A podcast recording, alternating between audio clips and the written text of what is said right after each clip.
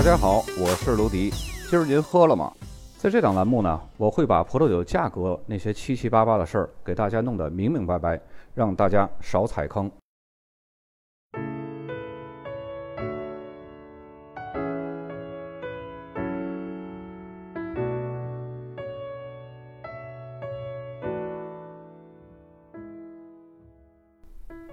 本期节目呢，咱们来说一下香槟这个产区。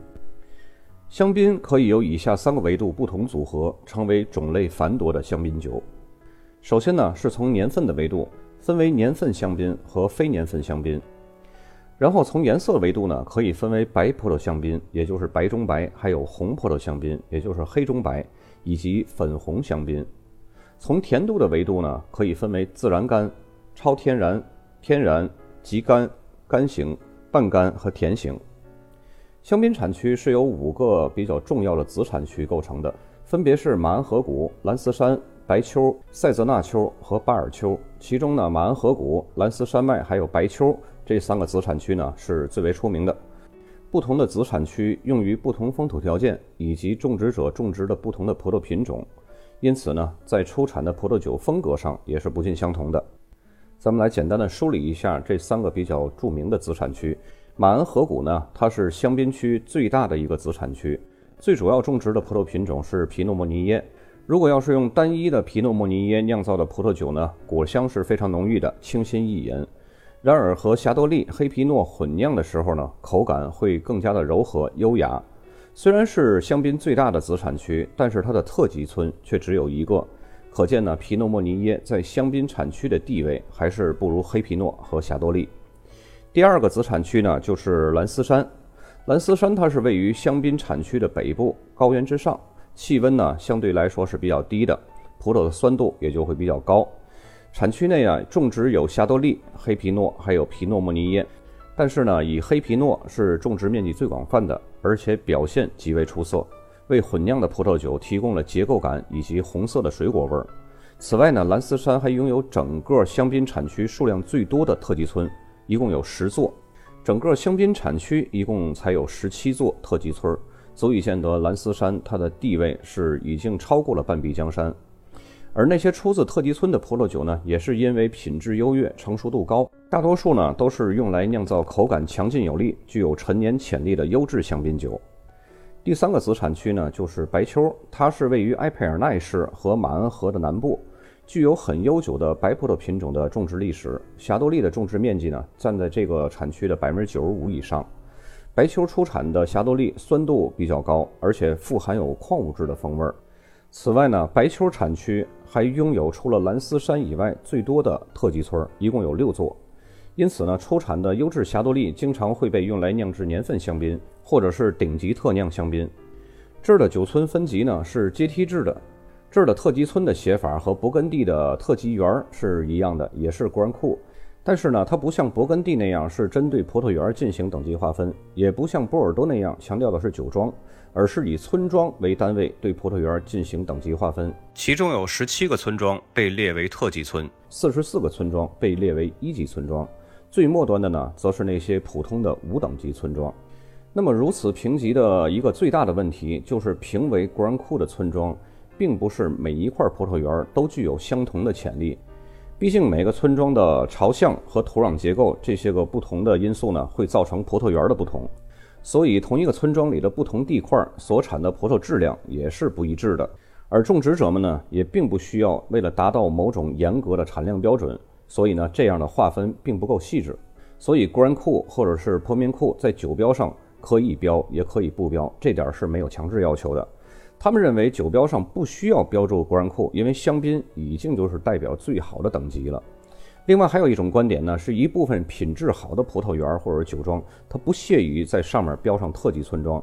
因为他们感觉和其他品质一般的葡萄园或者酒庄划成同一个梯队是比较没面子的，所以呢，他们就是为了突出自己酒庄的名头，而不是靠特级村来给自己做背书的。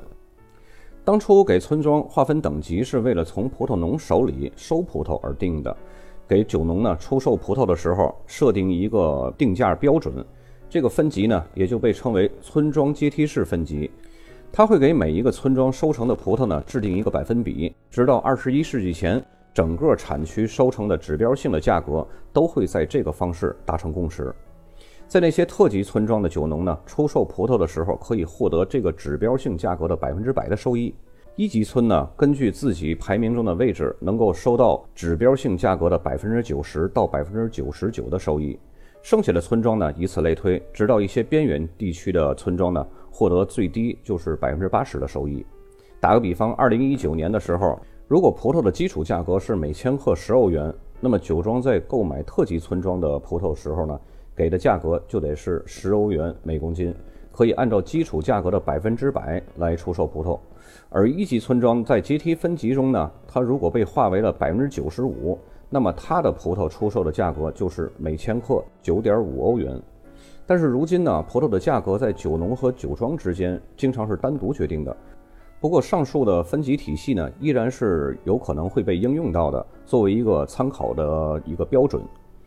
在文稿当中呢，我会把这十七个特级村庄的名字展示出来。我的法语很一般，说的连法国人都听不懂，所以也就不在这儿误人子弟了。另外呢，香槟还有三个 AOC 产区，分别是香槟 AOC，也就是大区级。还有是香槟山丘，还有黎塞桃红。其中呢，香槟山丘它是生产静止葡萄酒的，黎塞桃红呢，它顾名思义啊，只是生产桃红葡萄酒。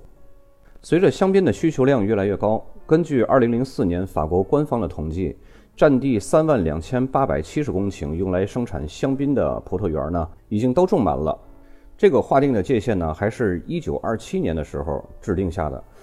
而香槟人呢，还在争论着如何向外扩张。这片珍贵的葡萄园呢，只有百分之十是属于外销的大酒商，他们往往会混合各个地区的来调配出自己的品牌，进而呢赢得全球性的名声。剩下的葡萄园分属一万九千名以上的酒农，其中有很多还是兼职的。越来越多的酒农呢，会自己酿造，并且把他们的葡萄酒出售给大酒商。不过，香槟的市场仍然掌握在兰斯或者是埃佩尔奈。那些个有名的大酒商手中，只有少数几家不在这两个香槟城之中的，例如像马恩河谷的艾村的酒商宝林爵。所以不要相信咱们国内一些酒商描述的什么小农酒商、什么配额之类的这种情况和现象，绝对不是他们能够拿到的代理。就像世纪酒王罗曼尼康帝，如果他们能拿到的话，一定是水货。行货的中华区代理是李嘉诚李老板，不是说阿猫阿狗都可以拿到这些名庄的独家代理权的。接下来呢，咱们来介绍一下一些耳熟能详的著名的香槟。扛大旗的当然是明月香槟，它的葡萄园面积是非常非常大的，所生产的各种香槟占了法国香槟外销总数的四分之一，成为了法国最具代表性的香槟品牌之一。也就是说，世界上每卖出四瓶香槟酒，其中一瓶就是明月的。当然，这只限于真正的香槟，不算其他的起泡酒。被誉为香槟王的唐贝里农也是他们家的。现在明月呢是属于全法国最大的明月轩尼诗集团所有。顾名思义啊，白兰地酒中的这个名厂轩尼诗干邑也是他们家的。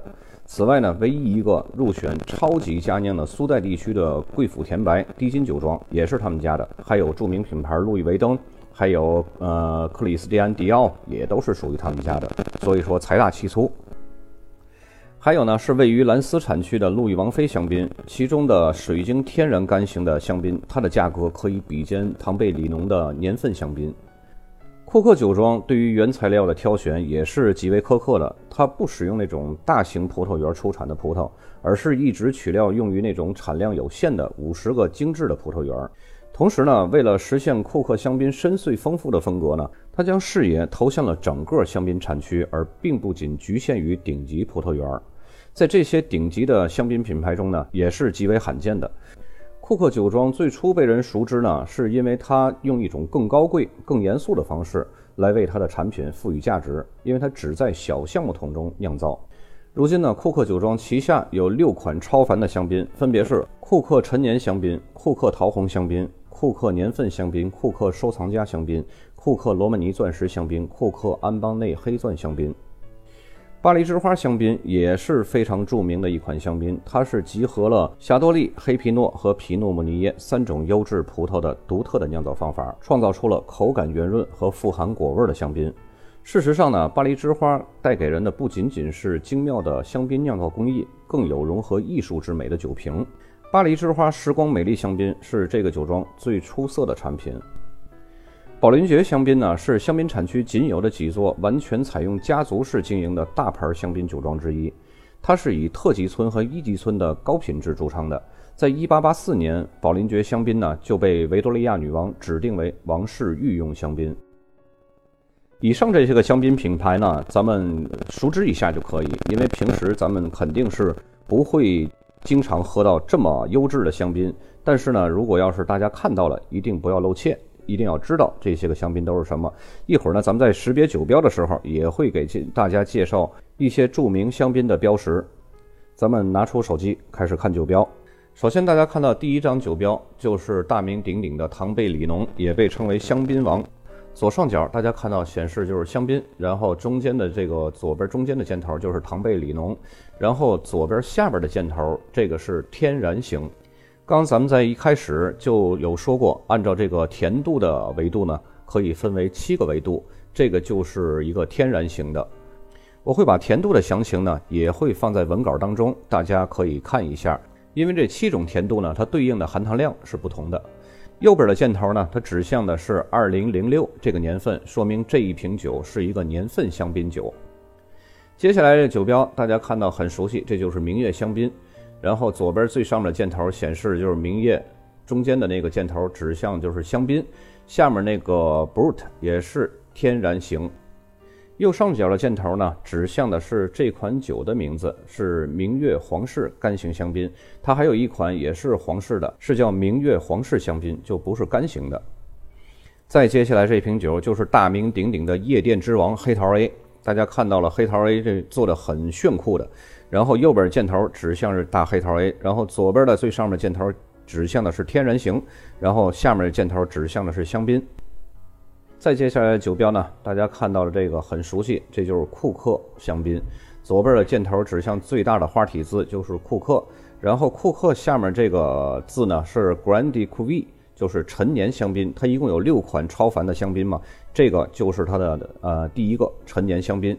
然后在陈年香槟下面有一个一百六十四的那个下边是天然型 Brut，然后右边的这个箭头指向的就是香槟。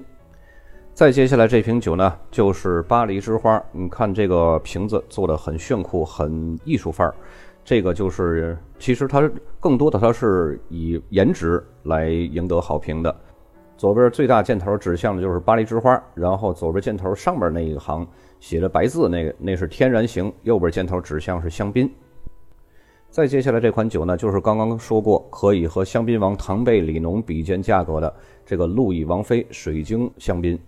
嗯，大家看到右上角最顶上的那个字儿就是路易王妃，然后右边的下边的那个箭头呢指向就是香槟，左边最上面的箭头指向是水晶，这个连起来就是水晶香槟，然后底下左下角底下是天然型。好了，今天的酒标呢，咱们已经都看过一遍了。然后我会把今天在呃内容中所用到的图片，还有一些个呃文稿，都会发在咱们这个文稿附件当中，方便大家随时可以查看。本期节目呢就到这儿，咱们下期再见。